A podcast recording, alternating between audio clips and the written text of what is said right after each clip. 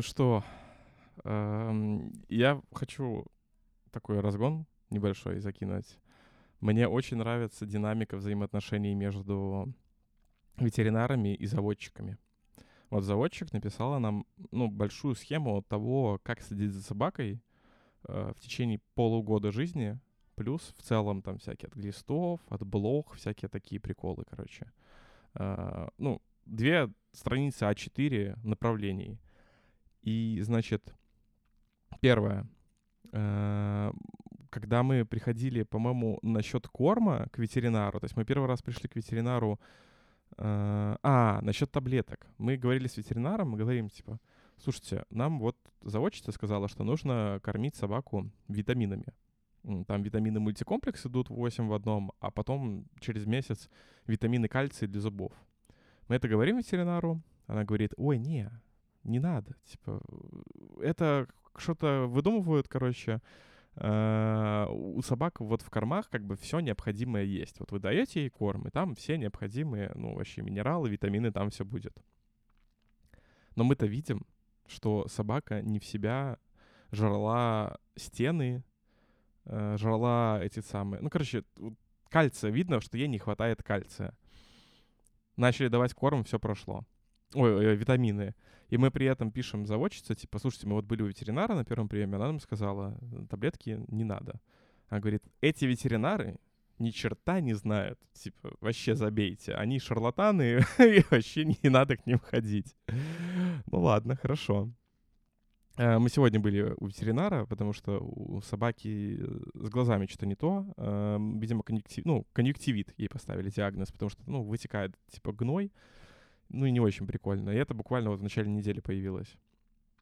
И тоже приходим к ветеринару э, и начали обсуждать, что вот ей скоро надо будет пить таблетки от клещей, от глистов, всякие такие. И там вот нам наша заводчица сказала, что когда будете пить таблетки э, Бравекто от клещей, обязательно нужно дать еще таблетки для поддержания печени, чтобы не было проблем.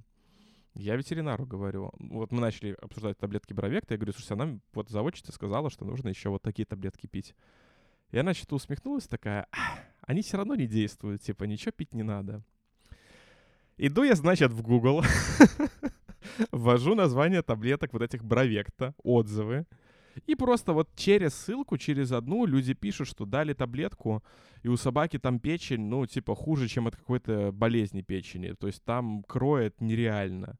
И при этом, то есть, э, судя по всему, исследования и научным методом не доказано, что именно эта таблетка на это влияет.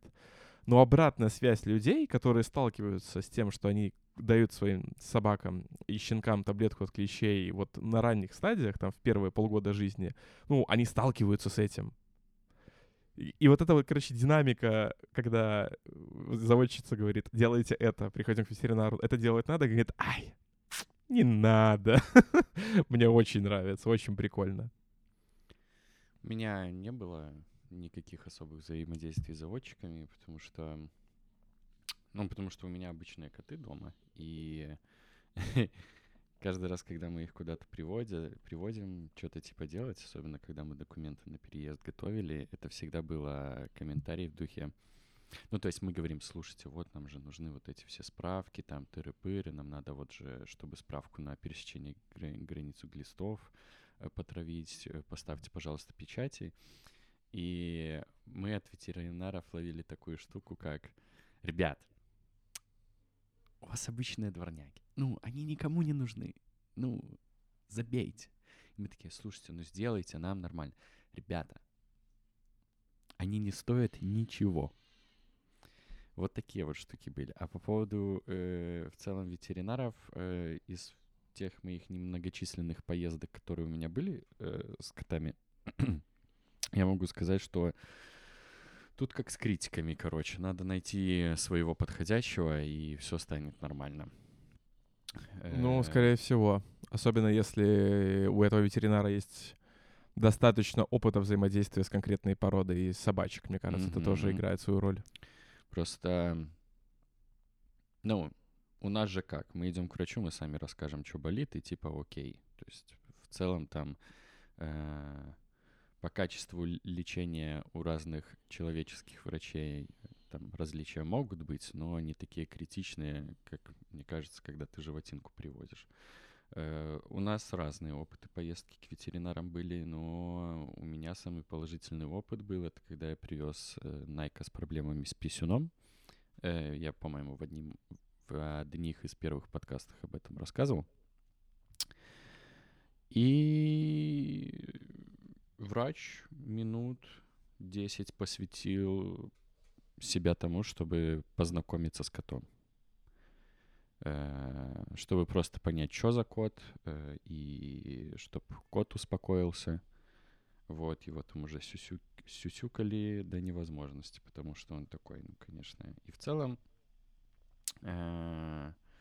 очень тяжело стресс переживает. Тут еще и поездка к врачу. А потом, когда нас на УЗИ еще отправили, девушка, которая нам УЗИ делала, тоже это просто я ей был готов, не знаю, расцеловать песок, по которому она ходила. Там же еще, ну, там же, чтобы сделать УЗИ, надо брить то место, где надо делать.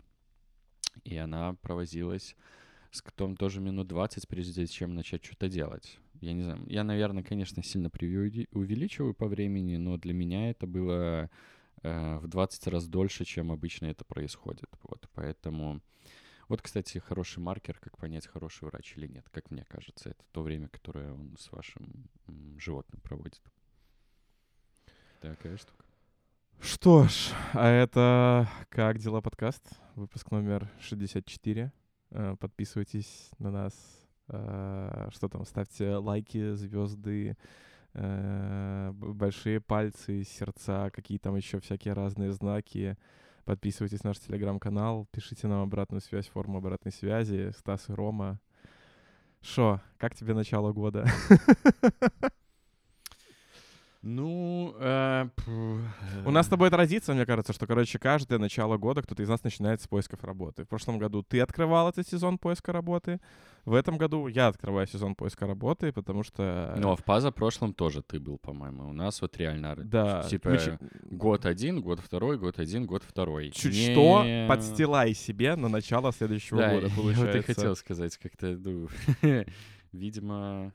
Знаешь, мы все жаловались на херовый горизонт планирования. В итоге получается, что я уже знаю, чем буду в январе двадцать четвёртого заниматься. Ну, блин, не хотелось бы, конечно. Да, год начался, конечно, интересно. Мы сейчас говорим о том, что на рынке труда проходят достаточно большие сокращения, и всех они в какой-то степени по чуть-чуть затронули, по крайней мере, в нашей айтишечке.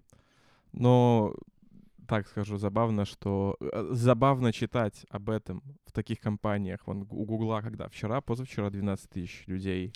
Там чикнули. Или у Гугла, или у Microsoft. Я не, не у, у Microsoft десятку до этого. Mm-hmm. У Гугла последнее было. То есть Google десять, Amazon восемнадцать, Microsoft десять. А, ну, в моей компании не столько тысяч человек, в которые я сейчас дорабатываю, да, и меня это в том числе коснулось, потому что... Ну, тяжелое время. Я вон недавно переписывался с Лешей Ивановым, который из подкаста «Ну, вы держитесь». Они тоже делали, получается, продукт, ну, стартапчик, и рассчитывали, что у них, скажем так, с той версии продукта, которую они сделали, уже получится, а в итоге не смогли поднять бабла. Денег нет и танцев нет, поэтому сейчас проект, который они сделали, на стопе, потому что просто нет сейчас финансирования дальше его допиливать. Поэтому тяжело, тяжело. Но меня, честно говоря, знаешь, меня во всем этом вот очень расстраивает. Я сейчас LinkedIn часто обновляю и mm-hmm. читаю ленту. Меня прям вот расстраивает, когда я читаю сообщения от людей, что я сегодня просто получил имейл, что у меня, я, я все. То есть вот люди в Гугле, то есть там чувак писал, я работал в Гугле двадцать лет, и меня уволили вот так. И вот у меня есть моя неэмпатирующая рациональная часть, которая, ну да, они увольня... уволили двенадцать тысяч человек. Ты не пойдешь, типа, каждому и поговоришь с ним. Это слишком много человека-часов, это дорого. А с другой стороны, ну, тебе просто приходит письмо, типа, спасибо, пока. И... И вот в этот момент у меня вот эти вот истории про то, что вот, компания о тебе заботится, у нас там печеньки, культура. Кофемашина. Да, блядь, какая культура? О чем вообще речь? Ну, типа, вот эта вот тема вообще культуры, она сквозь вот эти, наверное, последние сколько лет? С две тысячи семнадцатого года, как я устроился в PandaDoc, у меня вот тема культуры компании, я вот очень пристально ее внутри перевариваю, потому что большая часть компаний из того, что я пока вижу, которые утверждают, что у нас вот такая вот культура, мне хочется, хотелось подойти к фаундеру и сказать, ты пи***ешь, у тебя не такая культура, Подожди. ты не понимаешь свою культуру. Такая культура какая, ты имеешь в виду? Ну, в ай ти-компаниях часто говорят, ну, в, скажем так, в хороших компаниях, действительно хороших компаниях, то есть одно другому не мешает, э, утверждают, что вот наша культура компании очень классная, что у нас там, я не знаю, мы ценим честность, эмпатию, там, я не знаю, предпринимательство, ну, то есть какие-то вот эти вот, э, ну, по стандартному фреймворку компания описывает свою миссию, свое видение, свои ключевые ценности и культуру того, как мы работаем, да. Но культура работы, вообще культура компании, это то, как люди в этой компании взаимодействуют, как они общаются вне переговорок, типа вот за кофе, как они принимают решения, как они обсуждают проблемы, как они решают конфликты. Вот из всех вот этих вот действий, которые по факту сводятся к термину принятия решений, сводится культура компании. И когда вот я вижу, условно говоря, там, документ, который описывает культуру, или я там общаюсь с фаундером, и он рассказывает, что у нас вот такая вот культура, а потом я провожу некоторое время в компании и смотрю, как люди на самом деле работают, ну, прям хочется подойти и сказать, ну, ты или слепой, и тебе надо сделать коррекцию зрения, или ты живешь в каких-то фантазиях, и тебе нужно, ну, разбить розовые очки, ну, или ты просто врешь сам, ну, как минимум сам себе, потому что это не так. И я в шоке, насколько люди недооценивают вообще вот это вот. И меня вот в контексте Гугла вот расстраивает, что то, то, какую культуру они транслируют наружу, и то потом, как они принимают решение о том, чтобы вот уволить сотрудников. Ну, это можно было сделать чуть дороже с точки зрения того, что там хотя бы чтобы со всеми поговорил их персональный менеджер и как-то вот более вот по-человечески. Я хотел сказать, что твой поинт, что там как бы двенадцать тысяч человек уволили, и с каждым не поговоришь. Я немного с ним хотел поспорить, потому что у каждого из них есть менеджер, которому они как-то там что-то отчитываются, наверное, и, на, и, как мне кажется, у этого менеджера не может быть э, там десять, ладно, двадцать... Э, с двадцатью в целом тоже можно поговорить за день, если сильно захотеть. Короче, от желания зависит. Решили, наверное, что так легче. Ну, увольнение по имейлам — это полная залупа, я вот так скажу. Это есть... как расставание по смс-кам. В зависимости от количества инвестированного времени в отношения. Знаешь, расставание на см... по смс-кам, ну, это звучит как... Э... решение проблемы тогда, когда инвестиция в отношения еще не такая сильная была, чтобы можно было себе это позволить. Ну, типа, ты там шоколадку в буфете купил. Ну, шоколадка в буфете — это не отношения. Это, это, это, ну, в том понимании, о котором мы говорим. Шоколадка в буфете — это еще торгово-денежные. Не знаю, как это назвать. Короче. Эм... Торгово-букетный период. Да, да, да, да, буфетная, буфетная, букетная. эм, что я хотел сказать? Так, про менеджеров мы поговорили. А, про культуру. Э, с красными флагами примерно понятно. Какие зеленые, я просто не знаю. У меня из первых мыслей, которая появилась, это э, просто понять... Э, на финальном собеседовании, что за человек, ну, то есть менеджер, к которому ты как-то будешь э, привязан, э, что это за человек перед тобой. Я просто никаких других мест, где понять, что это за контора, я не знаю. Ну, ладно, окей, там, типа, спросить у людей, которые там работали, может, там друзья твои какие-то и так далее. А вот именно если с- с- с- саму, самому, не попадая туда. Да, мне кажется просто, что надо быть... Я, короче, близок к той стадии, где я на интервью готов, типа, приходить с позицией, типа, чуваки, ну вот, я ожидаю, что будет вот так. И прям в деталях, что вот как я, я, как я ожидаю, что принимаются решения, что такое работа с продуктом, чем занимаюсь я, чем зависит, ну, типа, чем я занимаюсь ежедневно, как я ожидаю, что меня примут на работу, как я ожидаю, что меня уволят с этой работы. Типа, вот прям честно говорить и задавать вопрос, вы так работаете? И если да, приведите да, примеры. Это клево. Да, я с тобой ну, полностью согласен. Потому что...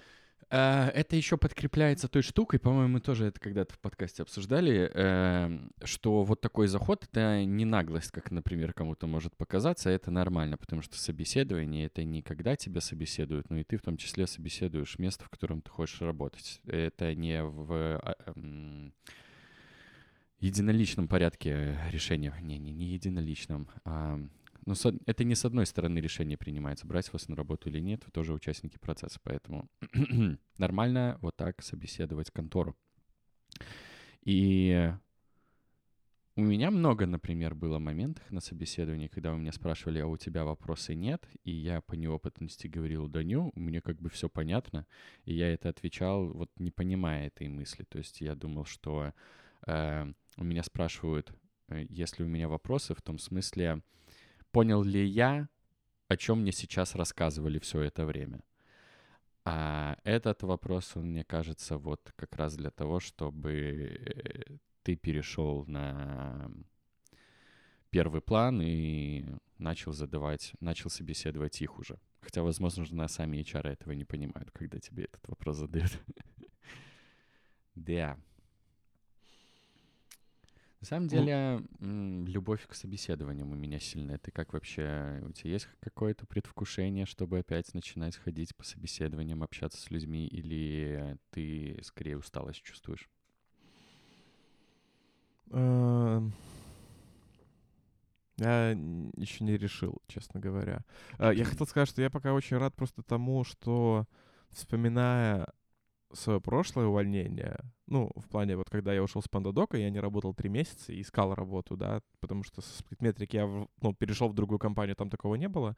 И вот сравнивая, опять же, мы тогда только начали писать подкаст, э- и, и тоже интересно будет переслушать тот выпуск, где я что-то об этом говорю, но просто в этот раз другие ощущения, потому что очень много людей откликнулось, когда я запостил, что я в поисках работы. И более того, очень много людей пришли с конкретным предложением, что типа, чел, вот, вот такая компания, напиши, я тебя свяжу. Понятно, что это не, вообще ничего не значит. Это, может быть, я даже скрининговое интервью с рекрутером не пройду. Но сам факт того, как много людей с, практически со всех мест, где я работал, мне оттуда... Да даже не практически, со всех мест, где я работал, мне с этих мест написал хотя бы один человек со словами... как минимум поддержки, как максимум с каким-то предложением, мол, типа, могу тебя вот свести с этими людьми пообщаться. И это очень круто.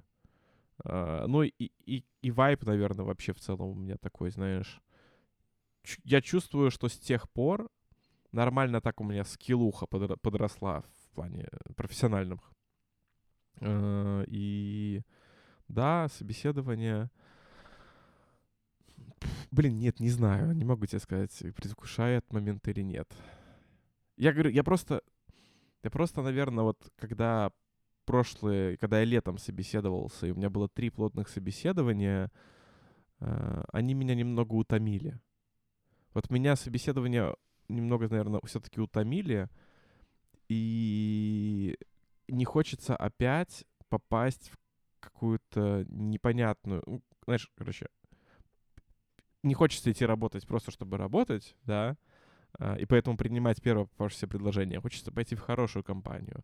А чтобы удостовериться, что это хорошая компания, где я буду заниматься там, чем я реально хочу заниматься, придется потратить достаточно времени, чтобы удостовериться, что это то, чего, ну, типа, то, что я могу предложить, это то, что им нужно, и это то, чего я хочу. И вот этот вот, наверное, момент, он меня немного так типа... А-а-а. Ну, ты в прошлый раз устал, мне кажется, потому что у тебя часто мудаковатые люди попадались на собеседованиях, нет? Я не знаю, хорошо об этом сейчас говорить или нет, но если что, то... Почему? Блин, ну, не, не знаю. Я, как бы и такие тоже попадались, но, по крайней мере... А, окей. Давай так. Из трех плотных собеседований, которые у меня были, одно было такое, как ты говоришь. Я тут согласен. А, да, вот мутные меня за***ли мутные люди. Ну, просто... То есть я их и так чувствую хорошо, но... Сейчас у меня мутнометр максимально настроен, и вот, вот с ними взаимодействовать... Ну, будут попадаться такие, скорее всего, и с ними взаимодействовать даже не хочется, наверное. Ну, я только могу тебе удачи пожелать. Спасибо, дорогой. Да, на самом деле, вот, э, я не знаю, у меня в тот э, день, когда мне пришла эта новость о том, что, типа, у тебя последние десять рабочих дней... У меня какие-то шестеренки предпринимателя в голове сразу же зашевелились. То есть я... Что-то внутри меня уже все сильнее и сильнее созревает идти делать что-то свое, потому что, знаешь, у меня был вайб, типа... Блин, да я, в принципе, достаточно много уже знаю. Ну, точнее, я знаю достаточно, чтобы попытаться начать делать что-то свое. И, может быть, даже получится. Пока главный нюанс, конечно... что свое делать. Это самое проблематичное. У меня похожая формулировка когда-то сработала, только чуть-чуть иначе. Я знаю достаточно, чтобы не бояться что-то делать. Вот так вот. А не, вот страх, кстати, уже давно ушел. Там, наверное, знаешь, не, не про страх эта история у меня больше, а про, ну, конкретику какую-то. Угу. Типа, что именно делать? Не, что именно делать, это понятно. Это может быть поиск. Самое сложное, да. Годы, но... а, а это значит, что может быть много попыток, и это нормально. Ну, короче, всем людям, кто, может быть, нас слушает, тоже ищет работу или тоже, может, столкнулся с какой-то штукой, we feel you. И все будет, все будет. Все будет. Если продолжать обсуждать какие-то довольно-таки позитивные темы, не могу не отметить, что сериал по Last of Us должен был выйти в две тысячи двадцатом году, в идеале. Ну, чтоб, ну, вот, вот, вот тайминг какой-то. Чтобы вот когда начался ковид, и все обсуждали... Господи, как этот фильм назывался? Эпидемия? Не, не эпидемия. Короче, фильм про эпидемию, который прям как будто бы вот снят по ковиду. Вот Last of Us тоже очень-очень-очень-очень-очень хорошо вообще. Особенно кадр, где две тысячи двадцать третий год и просто да. развалины. Типа настроение на год задает отличное. В эпоху карантина и саморе... Сам... самореализации, хотел сказать. Ну, у кого-то да. В эпоху карантина и самоизоляции он бы сработал, конечно, вообще, мне кажется, очень сильно. Все бы сидели дома, а это же как раз был момент, когда подписки Netflix и прочих эйч би о сильно росли, и он бы, наверное, я думаю, бахнул бы сильнее, чем сейчас, но он все равно сейчас бахнул хорошо. У них, типа, второй старт, по-моему, на сервисе эйч би о за все да, время. Да-да-да. Да, второй старт, по-моему, в принципе, эйч би о-шный, а не сервис, по-моему, они так сказали. Ну, да. А я не так сказал? Ну, ты сказал на сервисе, а, а это, ну, в принципе, ладно, лучший да. старт шоу эйч би о. Не, ну, не суть, короче. Э, да, клево. И... Так, я уважаемые слушатели, даже... если кто-то из вас не посмотрел первую серию и не играл в эту игру, мы будем обспойлерить, потому что этой игре пол нашей жизни. Ну, типа, когда она вышла? В две тысячи десятом году, да? Это что-то... PlayStation три. Да, а, да, это да. ее последние годы жизни. Я... Давай сделаем ставки, пока я гуглю. Я, я думаю, ставлю на десятый это... год. Я думаю, где-то двенадцатый все-таки. тринадцатый. А, нет. Да, анонсировали в одиннадцатом, выпустили в тринадцатом. В тринадцатом году она вышла. Вот. Ну да, она же как раз под закат поколения. Я помню, что в четырнадцатом, по-моему, четвёртая PlayStation вышла, и вот она где-то. Мы обсуждаем историю, которой десять лет. Да. И если вы с ней не знакомы, сходите, посмотрите, а потом слушайте дальше. Или а сходите, если... поиграйте. Там финал вы, скорее всего, увидите раньше, чем пока сериал до конца выйдет. Ну, в зависимости от Ребят, э, мы возможностей. Вообще... мы вообще со Стасом уже записали в одном под- подкасте спойлер ко второму сезону, поэтому... А, он не вышел, кстати. Не суть. Короче, мы со Стасом знаем, что будет во втором сезоне, поэтому рекомендуем вам поиграть. Я в восторге. Я снова плакал, когда умерла Сара. Снова, короче, переживал все те же эмоции, что я переживал во время игры, и поэтому, кроме как восторг, это описать нельзя. Я хочу сказать, что момент со смертью Сары мне в сериале показался немножечко более трагичным, чем в игре, потому что нет погрешности на мимику из-за компьютерной графики. И когда Педро Паскаль ее держит, и э, как его тело играет в этот момент, не только лицо, но и тело, это меня прям добило в какие-то моменты. Ну, когда он пытается ее удержать, когда он пытается, ну, понимая, что она уже умерла, пытается ее как-то взять иначе. Э, ну, вот это, знаешь, телесная паника. Я не знаю, угу. есть ли такое вообще словосочетание, пускай будет. Эм... Вообще ну, тот факт, что всю первую серию мы проводим с ней, и мы, ну, для незнающих это как будто бы этот сериал будет про этого персонажа, а для знающих это возможность посмотреть куда-то, куда нам не давала посмотреть игра, и в том числе еще сильнее с ней законнектиться. Да, слушай, контекста они добавили очень много, и... Я... Слушай, ты поправляй меня, если ты... помнишь лучше игру, чем я. Момент с повешениями очень сильно меня поразил, потому что у меня в целом, когда я играл в эти игры, мне было некомфортно от того факта, что мне приходится убивать людей, хотя, как мне кажется, мир в той ситуации, когда нужно ценить каждого человека, даже если он мудак, но, понятно, обстоятельства игры были такие, что да, надо убивать.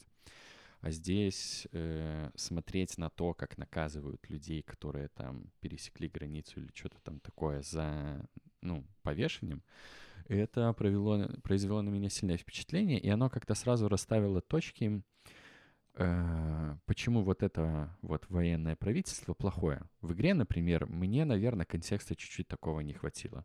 То есть я... Когда играл, я такой, да, военное правительство, я понимаю, почему оно существует, они контролируют зону, но никаких э, перегибов на местах я там не видел. Э, здесь, да, насыпали антиутопии, подкинули контекста, и сразу понятно, кто плохой, а кто хороший.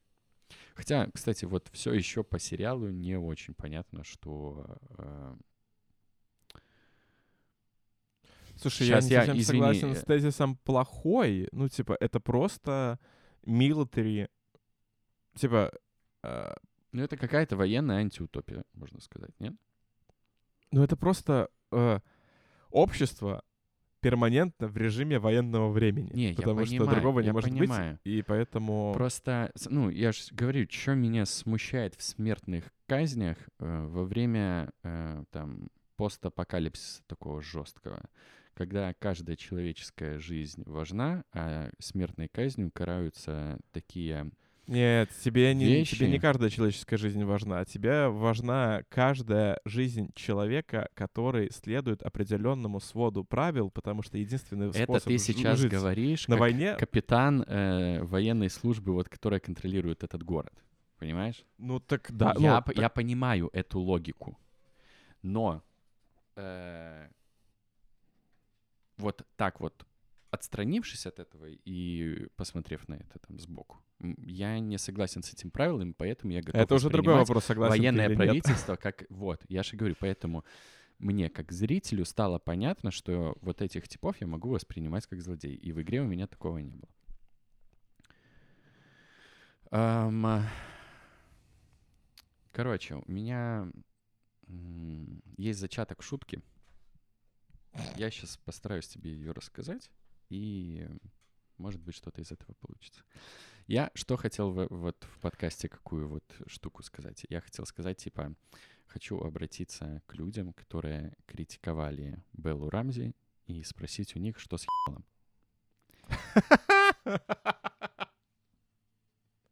Хорошо. Я не могу понять, насколько эта шутка читается, потому что, ну, эти люди, которые э, говнили Беллу Рамзи, обычно... Э, их претензии были к ее ебалу. Вот что я хочу сказать. И поэтому мне кажется смешным, что я теперь у этих людей спрашиваю, что у них с ебалом. Очень смешно, только я бы заменил Беллу Рамзи на чуваки, которым, у которых были вопросы к девочке, которая играет Элли. Так понятнее. Я не думаю, что те люди знают, что ее зовут Белла Рамзи. Вот ладно, окей, хорошо, хорошо. У них, кстати, и к Саре тоже, по-моему, проблемы были. Отличный каст. Ну, короче, да, мне, вот мне нравится, несколько чел. людей написало, что нет, что-то она появилась в кадре, и мне не понравилось. А я такой, да нет. Ну, она супер играет. Я еще в оригинале смотрел. Она и, ну, как-то... играет голосом. Короче, она играет супер классно. Это Элли, ну, да, внешне это не... Э, как звали? Эллиот Пейдж, но тоже хорошо. Ну, э, то, как она появляется. То, как э, они в первый раз с Джоэлом встречаются. Как и, ее просят посчитать до десяти вместо девять-десять, да. Она говорит «fuck you». Я да, ржал да, в голос. Да, да, очень да, да, хорошо. Да. да, короче, это оно, и мне очень нравится. И то, как она м- шифр Джоэла разгадала. Я, ну, короче, у меня вообще нет никакой претензии э, ни к чему. Я видел, что чуваки говнили в интернетах про монтаж этой серии. Э, не понимаю, в чем проблемы. Потому что местами кадры сюжетно сменяют себя очень клево, да. Например, вот как этот мальчик заходит в город, его проверяют, появляется красный цвет, вешается чеховское вот это ружье, которое стрельнет, когда будут проверять на выходе из города Элли. И потом этого мальчика э, закидывает в костер Джоэл, и так мы уже знакомимся с Джоэлом версии двадцать третьего года. И там, как мне кажется, все так нормально работает, и одно из другого перетекает. Я... Ты понял э, суть концовки первой серии? Там заиграла песня из восьмидесятых. И мы с Полиной начали спорить. Это означает, что сообщение от Томми пришло, и там какая-то беда? Или это просто в целом что-то произошло, какая-то беда? Я так сильно не загонялся. Для меня это просто произошла какая-то беда. Я не хочу, типа, вот эти вот, вот эти, в эти размышления какие-то уходить. Единственное, что YouTube сразу же мне предложил посмотреть видео. А, главные герои сериала The Last of Us могли несколько раз заразиться, но не заразились. Ой, Узнаете это почему? Да, да, да. Это, это тоже я смотрел всю неделю после выхода сериала. Ну, клево, что эти штуки они развешали в целом по первой серии, и что это дает такой простор для... Во-первых, для воображения после просмотра первой серии. Я так понимаю, после второй серии, где это все заявится, будет намного интереснее этот сериал пересматривать, обращая внимание на такие мел- мелкие детали, в том числе, типа, вот как Джоэл в первой серии на часы хотел посмотреть, которых у него не было, потом оказывается, что вот дочка их чинить пойдет. Короче, клево. Клево, что они его так писали. Я хочу подкаст послушать про каждую серию, то есть, как я понял, там с каждой серии будет выходить подкаст, который Мазин и Дракман ведут, создатели сериала и, и создатели игры. Э, хочу послушать. А ты в курсе, что там сейчас э, развивается драма э, вокруг того, что в титрах э, в начале или в конце там же пишут, что от создателей кого-то там, да, ну, типа Last of Us от создателей вот этих людей. И там же написано, что игру сделал только Нил Дракман. Но, если я правильно помню, там был не только Дракман, там был еще один чувак, его кореш. А, не помню, как его зовут, надо будет сейчас загуглить, но неважно. И суть в том, что этого чувака не упомянули, и он сейчас так, там, что-то из разряда нужно сделать, короче, союз, э, союз, который будет защищать права разработчиков игр, потому что а какого-то хера я, как человек, который, ну, типа, тоже наполовину причастен, вот, э, Брюс Трелли. Чел, который наполовину причастен к созданию этого, как бы, почему меня никто не упомянул? Почему только Дракман там есть? Я могу как-то рассказать, так. как это работает в кино. Мне кажется, по-моему, я где-то это читал. Есть такая штука, что когда начинается фильм, там может быть написано типа режиссер такой-то, сценарист такой-то, а в конце может появиться строчка типа фильм Квентина Тарантино. То есть не режиссер Таран... Квентина Тарантино, а фильм Квентина Тарантино. И вот такая строчка, она может э, быть в фильме только при соблюдении определенного количества условий, которые прописаны вот в этих гильдиях э, сценаристов, гильдиях режиссерах и так далее. Э, и как я понял, э, называть фильм... Ну, называть, что этот фильм, он чей-то, можно только если этот человек его срежиссировал, если написал к нему сценарий и что-то там еще. А он был вторым геймдиректором, и как бы суть вот предъявы именно к тому, что да, Last of Us да, да, основана да. на игре только лишь одного человека, в то время как их было на самом деле два. И, ну, я понимаю, я вот к этому и веду. И что, типа, я вот какой еще пример хотел привести. И вот Ilya Naishuller очень хотел, чтобы э, Nobody, никто, фильм последний, который он выпустил, чтобы там тоже был титр типа Ilya Naishuller фильм. Но ему гильдия не разрешила это делать, потому что сценарий э, писал не он, либо он писал его в соавторстве. Я помню, что там точно сценарий, по-моему, писал тип, который писал фильмы про этого, господи, Джона Уика. Короче, и вот, по всей видимости, с играми такой штуки нету. Раз Нил Дракман позволил себе сказать, что это основано только на его игре, хотя там вот этот чувак тоже принимал участие. И, ну, жаль этого типа, но хорошо, что будет такой прецедент. Если они вот эту, этот профсоюз или эту гильдию создадут, которая будет за этим следить, это хорошо. Это сделает многих разработчиков счастливее. Я думаю, это еще очень, кстати, похоже на те ситуации, которые часто происходят, когда люди рассказывают, что вот только что студия выпустила крупную игру, а меня нет в титрах, а в титрах, хотя я тоже был ее разработчиком. Ну, не там каким-то типа гейм-директором, а ну, разработчиком, который просто писал код. И это, по-моему, вот часто в таких историях выделялись Santa Monica Studio, Insomniac и Rockstar, которые, по-моему, пишут вообще всех, кто принимал участие в разработке, потому что ну, они так считают. Они считают, что если у нас в офисе работала уборщица, она тоже разрабатывала эту игру. Потому что, ну, она следила за тем, чтобы людям в офисе было комфортно. И клево, если это станет повсеместным. Мне кажется, что люди заслуживают, чтобы о них писали, писалось в титрах. Вот. Возвращаясь к сериалу, мне просто очень нравится, что... Короче, как будто бы раньше даже в создании каком-то массовом был поинт про то, что а зачем снимать сериал по играм, если игры — это тоже интерактивная форма развлечений. Э, сядь рядом, посмотри, кто-то проходит, и ты тоже насладишься историей и так далее, и так далее. Но мне, вот я вот посмотрел первую серию, и меня не покидало ощущение, что как классно, что эту историю теперь могут увидеть много миллионов человек, которые, ну, по каким-то причинам, неважно каким, не знакомы с первоисточником, с игрой, и абсолютно х**ть. Типа, ну, есть игра, захотите, поиграйте, но в то же время вот вам классная история и в таком формате. А еще сделайте комикс The Last of Us, а еще книгу напишите, а может быть еще, я не знаю, тиктоков запишите каких-нибудь... Короткая выжимка, сорок тиктоков, которые рассказывают полностью сюжет, чтобы вот тикток-зумеры смогли эту историю. Ну, типа... Пусть эта история будет во всех возможных форматах, чтобы как можно больше людей с ней познакомились. Короче, вот какой-то такой у меня был вайб. У меня еще был вайб, что очень здорово, что некоторые сцены, они э, чуть ли не дословно цитировали игру. Yeah.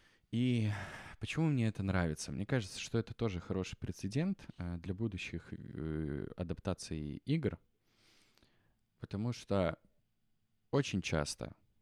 Раньше, когда кто-то брался адаптировать какую-то игру для фильма или для, или для сериала, по- получалось говно, потому что они не понимали эту игру, они думали, что, ну, в игре был такой сюжет, мы сделаем другой, и т.д. и т.п. Там примеров много, там взять того же Макса Пейна, который э, должен быть рубиловым а-ля Джон Уик с периодическим слоумоушеном, а в итоге э, там из слоумоушена просто как э, Марк Уолберг убегает от спецназа и в конце прыгает в окно. Короче, понимаешь, да, о чем я? То есть клево, что есть прецедент, когда лю- люди, режиссер, который делал эту игру, понимал эту игру и понимал, о чем она, что они, во- во-вторых, э- в создании принимал э- участие один из создателей этой игры, а во-вторых, то, то что они не пытались э- переписать то, что уже хорошо и клево работало. Ну нахрена э- переделывать там как-то сценарий игры для фильма, сериала, у которого и так, сука, на метакритике оценки близкие к сотне. Это типа показатель хренового диалога. Ну, при том, что давайте, я готов принимать говно на себя, геймплей. Я хочу сказать, что геймплей на Last of Us — это не восхитительная игра. Ну, в две тысячи двадцать третьем году, ну, уж тем более, она... Да, даже для, для тринадцатого, и когда вторая часть выходила, я тоже, по-моему, говорил, что геймплейно там как бы все понятно от начала и до конца, там никаких э, серьезных изменений игровых механик не происходит, ты постоянно играешь в одну и ту же игру. Но сюжетно это очень клевая, хорошая штуковина. Зачем ее переписывать надо было бы для сериала. Поэтому хорошо, что случилось то, что случилось. Сценаристы «Ведьмака» нервно вообще просто курят, мне кажется. Но сценаристы «Ведьмака» они же на книгу больше опирались, чем на игру. Это же адаптация книги все-таки. Окей, а какая разница? Ну, по факту, ты, что ты делаешь? Ты берешь первоисточник, и ты с ним что-то делаешь, чтобы перевести его в другой формат. И у тебя, по факту, как будто бы есть две-три развилки. Первое. Ты говоришь, так, короче, ну, я возьму основную какую-то вот концепцию, но я сделаю совершенно свое. Второй формат. Я возьму первоисточник, но я где-то как-то его дополню, поменяю, адаптирую, что-то привнесу. То есть я буду следовать, наверное, ну, основной конве того, что там есть в первоисточнике, но сбоку как-то добавлю черных эльфов, например. Да, и у тебя есть третий вариант, а я сделаю так, как написано. И вот как будто бы сценаристы «Ведьмака», они сделали второе, но очень плохо. Да даже, ну, возможно, ближе к первому. Это уже надо у лороведов «Ведьмака» интересоваться. Как, собственно, и с «Властелином колец» эта история. Просто если говорить конкретно про видеоигры, мне кажется, что вот в видеоиграх нужно идти или первым, или третьим путем. Вот потому что экранизации видеоигр, которые э, есть хорошие, которые я видел, это пока что только аниме, черт возьми. Это аниме по «Киберпанку» и это аниме по «Castlevania», которые шли тупо по первому пути. Это оригинальные истории, в которых или есть какие-то персонажи из игр, или, ну, мир, собственно, из игры. А все остальное уже самостоятельно. И получалось отменно. А тут вот... А что там еще по играм было? Я уже даже и забыл, если честно. Sonic. Ой, Resi- Resident Evil. Ну, Sonic тоже. Типа, это первый путь. И получилось хорошо. Resident Evil, Ведьмак. При том, что первые две части Resident Evil, они же, ну, в целом начинают за здравие. Они как будто бы всекают концепцию вот... Э, э, Не, я про сериал от Netflix последний сейчас, скорее. А, ты который там, со, там совсем... Ну, с фильмами, ну, ты тоже прав, типа. Ну, короче... Ск... Mortal Kombat, кстати. Вот Mortal Kombat не понял суть игры, кстати.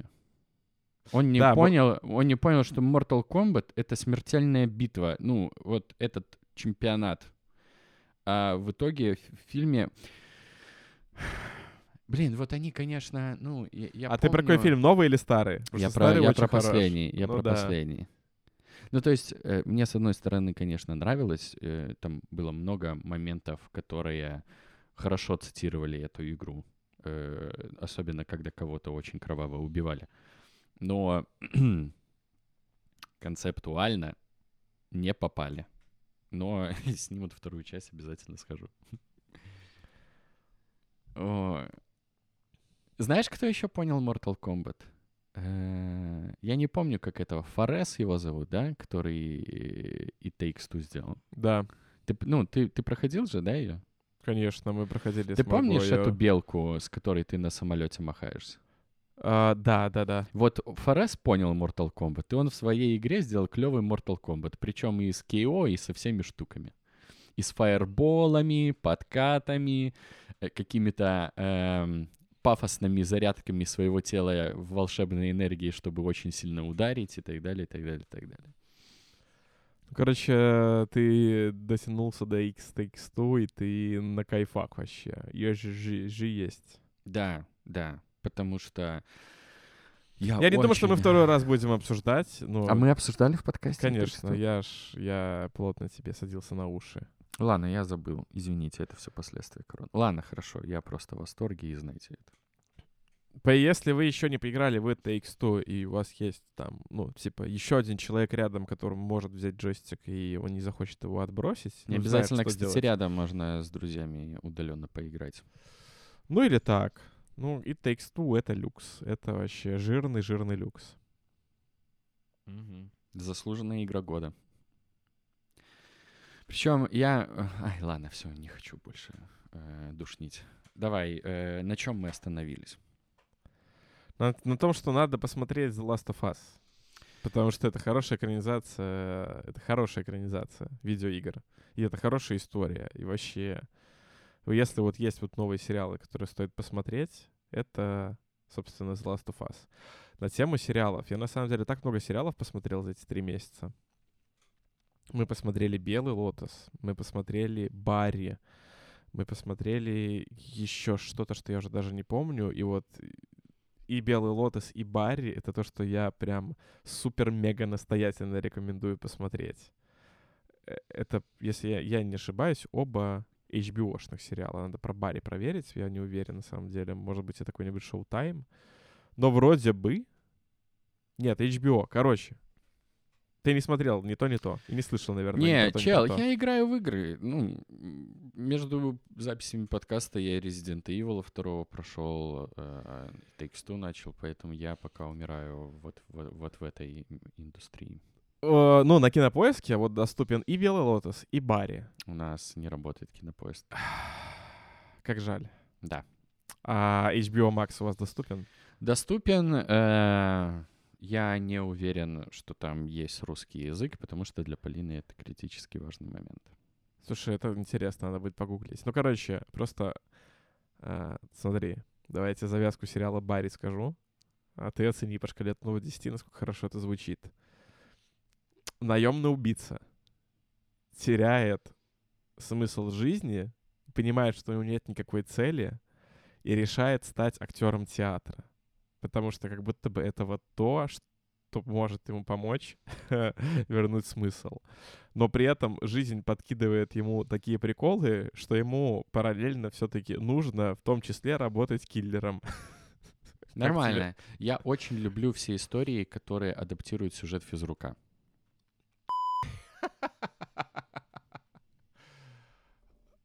Очень хороший сериал. Прям вот... И причем, знаешь, ну, это черная комедия, естественно, где много различных приколов. Например, что ему, главному герою Барри, приходится работать на, в сериале в Лос-Анджелесе типа две группировки — чеченцы и латиносы. Ему приходится работать на чеченцев.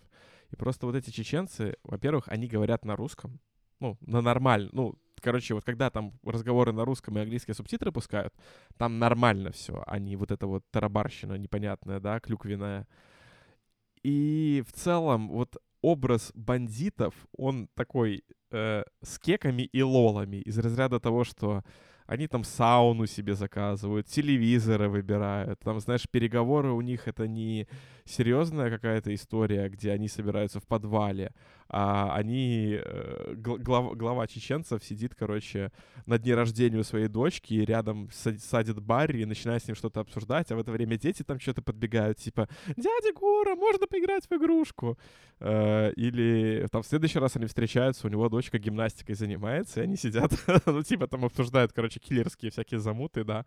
А у него в это время дочка скачет, такая, папа, папа, ты видел? Он такой, да, ты молодец. Очень, вот, вот, и вот во всем вот какая-то такая деконструкция всех вот этих вещей, которые очень серьезные, и переделано все на достаточно юмористический лад, и выглядит отменно.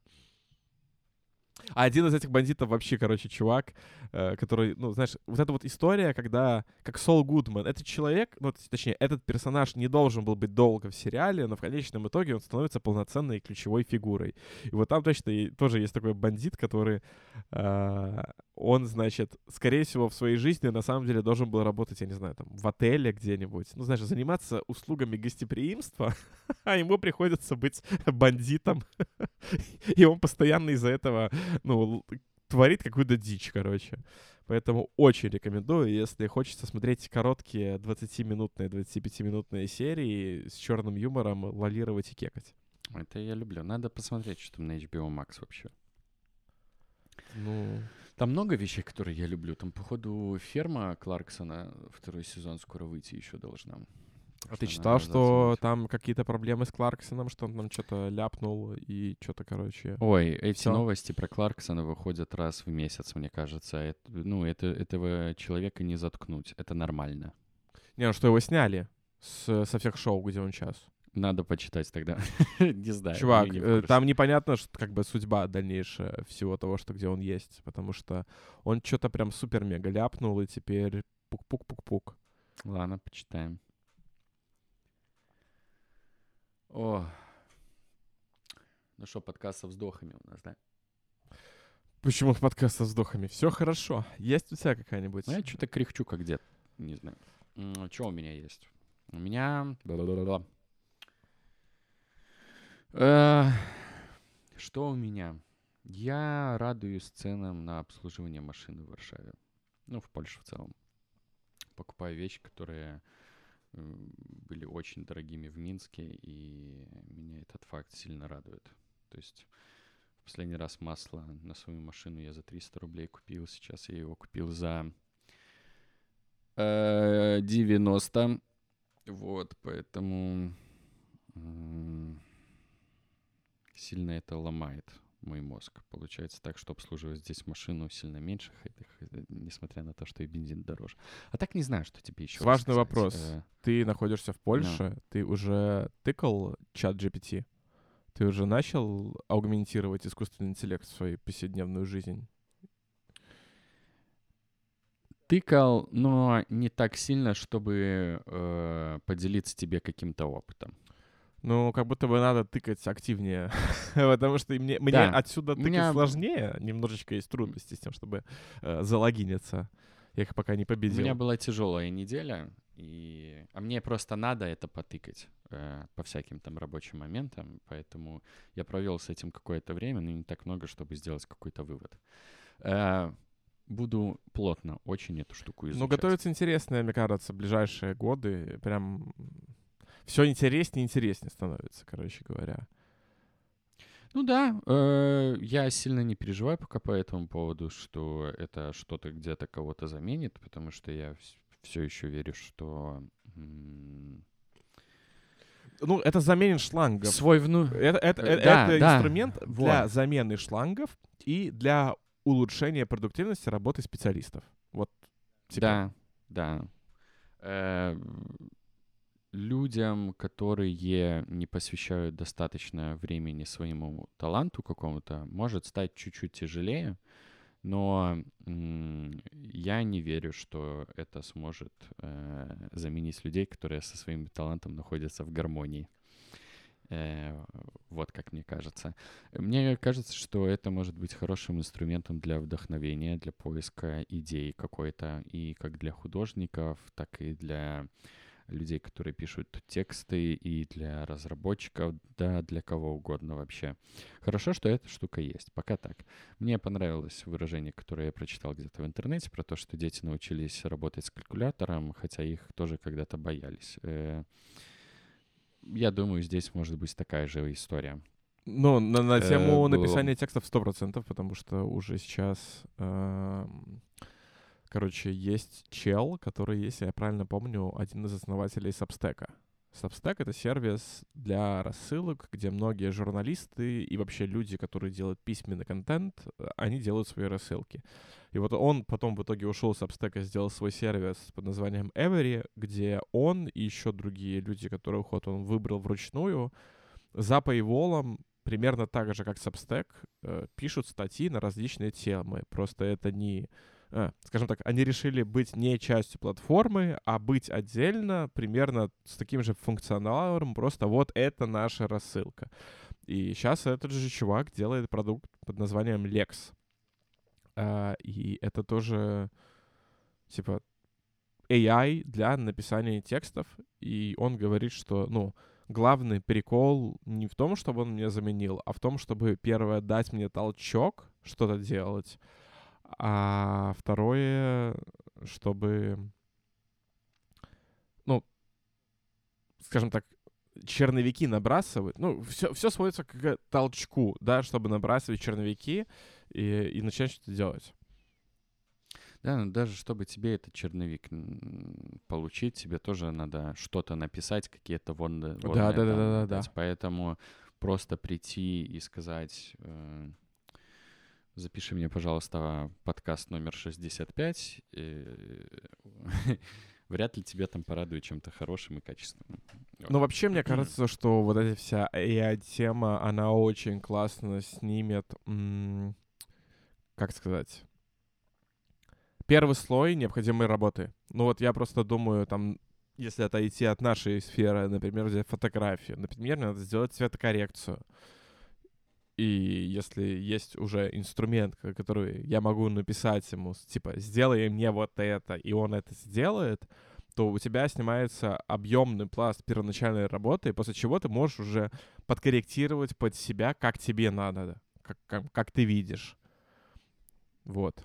Я жду игру эр пи джи, мы с тобой об этом уже когда-то говорили, где вот эти все технологии будут работать так, что я, мне не нужно будет выбирать строчки диалога и, и слушать заранее записанные ответы эн пи си, где я смогу с ними разговаривать, где они понимают мой контекст, а я понимаю их контекст, и мы можем с ними вести диалог.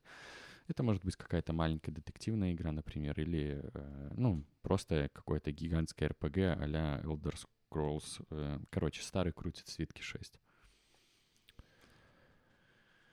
Вот. Это мой прогноз. Я помню, что тебе моя идея не очень понравилась, но я готов поставить в жопу, что такая игра будет. И, возможно, слушай, что... я не скажу, что она мне не понравилась, просто пока что я вижу достаточное количество как ничей, и почему она вот не может выйти. Но в целом классно было бы, да. Я вспомнил еще одно кое-что важное, что можно вот под конец чуть-чуть накинуть и разойтись. Оскар, но не Оскар. Ты посмотрел? О, да, нет, я решил, что по тем превью, которые у меня попадались в Твиттере или в ТикТоке, или в Инстаграме, или в любом другом месте, где есть видео, я понял, что я с Оскаром Кучерой или Кучерой, я так и не понял, Кучера. Кучерой... Мне кажется, я его увидел уже очень много раз и много раз с ним разговаривал. Я просто понял, что... Мне кажется, я знаю все, что он может там рассказать. И я решил поберечь менталочку, короче, просто. Что ты можешь рассказать? Слушай, да я в рот ебал русскоязычный интернет, вот и все. Ну, короче, смотри. Моя... Я написал в Твиттер эту мысль, я ее раскрою сейчас. Эм... Одну секунду.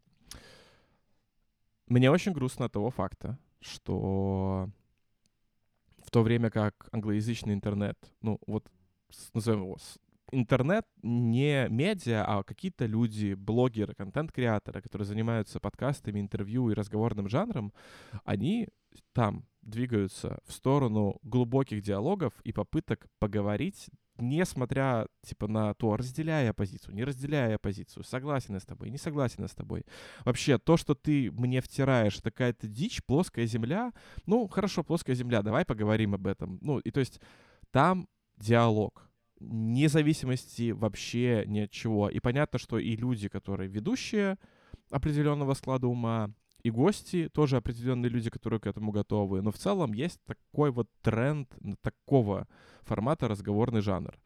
А интервью Юры Дудя — это последний, мне кажется, год плюс. Это э, видео в жанре «Ебала жаба гадюку», и я на флете в четыре утра разговариваю с корешем э, вот на эти темы и пытаюсь ему что-то доказать. Да, ну, и, и мне грустно от того, что вот это вот все вот в таком формате, и, собственно, в последнюю минуту этого интервью Кучера говорит главную фразу, которая для меня ставит ее лучшую позицию, чем Дудя. Он говорит: «Юра, я пришел сюда просто поговорить. Я могу быть, и, возможно, я в чем-то не прав, возможно, во многом не прав, но, по крайней мере, я хотел просто поговорить и попытаться разобраться, а не что-то там доказать, куда-то там тыкнуть и так далее». А Юра все интервью занимался своим вот этим вот... Э, я не знаю даже, как это назвать... Хуйнёй он занимался. Он постоянно вот... Он занимался тем, чем занимаются абсолютно все озлобленные, грустные люди, которым надо найти врага и подъебывать. Вот он подъебывал его все интервью. И он занимается тем, чем занимается множество людей сейчас в интернете, на улице. Ну, типа, большинство людей сейчас, у них вот... Встретил я кого-нибудь, у кого противоположные взгляды, о, а дай-ка я доебусь до него и буду его доебывать. Я буду сидеть, короче, вот... Я не знаю, у меня просто вот произошел какой-то слом, где да хватит этим заниматься. Ну, типа, если ну, мы хотим что-то делать, нам как бы не этим надо заниматься, совершенно другим. И я понимаю, что многим грустно, злобно. М- спектр эмоций, которые люди испытывают, которые заставляют их э, свою злость, наверное, направлять на других людей. Сходите к психологу, побазарьте, а здесь занимайтесь нормальными уже делами. Вот у меня просто такое впечатление от этого интервью. Ну, у Юры часто проскакивали в интервью вещи, да, когда он давал свою оценку какую-то, там, где этого не надо было делать, как мне кажется. Мне просто такие вещи в журналистских работах не нравятся. Я не хочу не слушать ничью оценку. Ну, здесь я... она вышла уже, ну, все, ну, то есть это вот, все да, интервью я... было вот такое. Вот, я вот что хотел сейчас сказать. Да, сразу предупреждаю зрителей, сейчас начинается секция «Рома не смотрел, но осуждает». Э, смотрите. Есть ощущение, что м- это была бы более качественная работа, если бы после интервью было понятно, почему Кучера такой, почему он поддерживает э, то, что поддерживает, как вообще так вышло. Да все это, понятно. Типа, наверное, называется «Раскрыть персонажа». Да все понятно. Да не надо ничего не, раскрывать. Нет, ну кому-то может быть непонятно. Да нет. Чтобы, чтобы он, например, как-то, ну, из разг... вот просто разговаривая с ним, чтобы Кучера рассказывал, что он думает, почему такое-то считает и так далее. А как я понимаю, Дудь пытался доказать ему, что он плохой и что все плохие. Да, но при этом вот все то, вот, что он вот. из всего того, что он говорил, все понятно. Ну, типа, вот абсолютно из, из трех часов разговора абсолютно кристально чисто понятно, что, почему, как, зачем он думает. Вопрос в другом. Ну, типа, цель, цель какая была у этого разговора? Типа, выглядит так, что у Юры была цель э, взять такой вот, типа, образ коллективный вот этих вот людей, которые думают не так, как он, и, значит, ебать его. Чтобы вот все люди, которые, э, у которых точка зрения будет э, соприкасаться с точки зрения Оскара, типа вот вам всем коллективные, короче, мой. Ну и ничего в этом хорошего нет. В, ну типа в этом нет абсолютно ничего хорошего. И... Может быть, слушай, не знаю.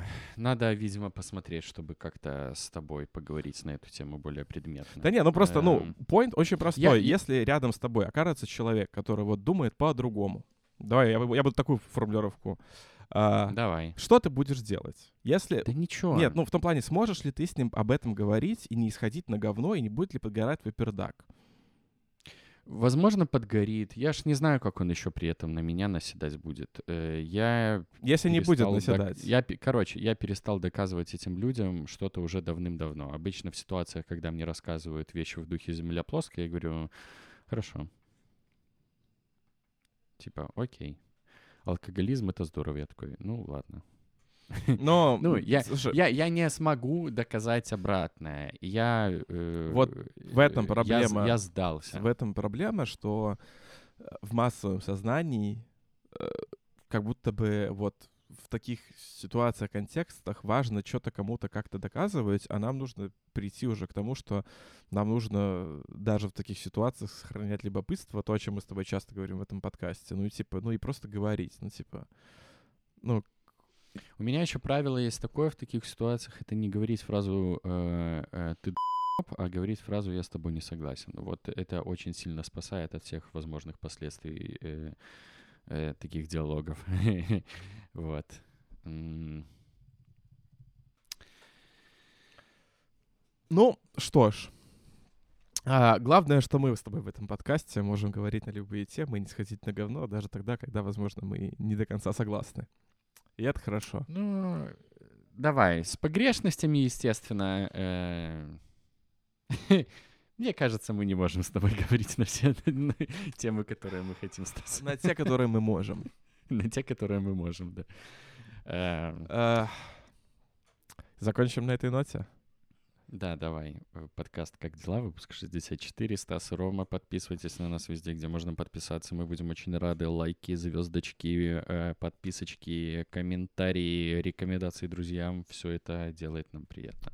До скорых встреч. Пока.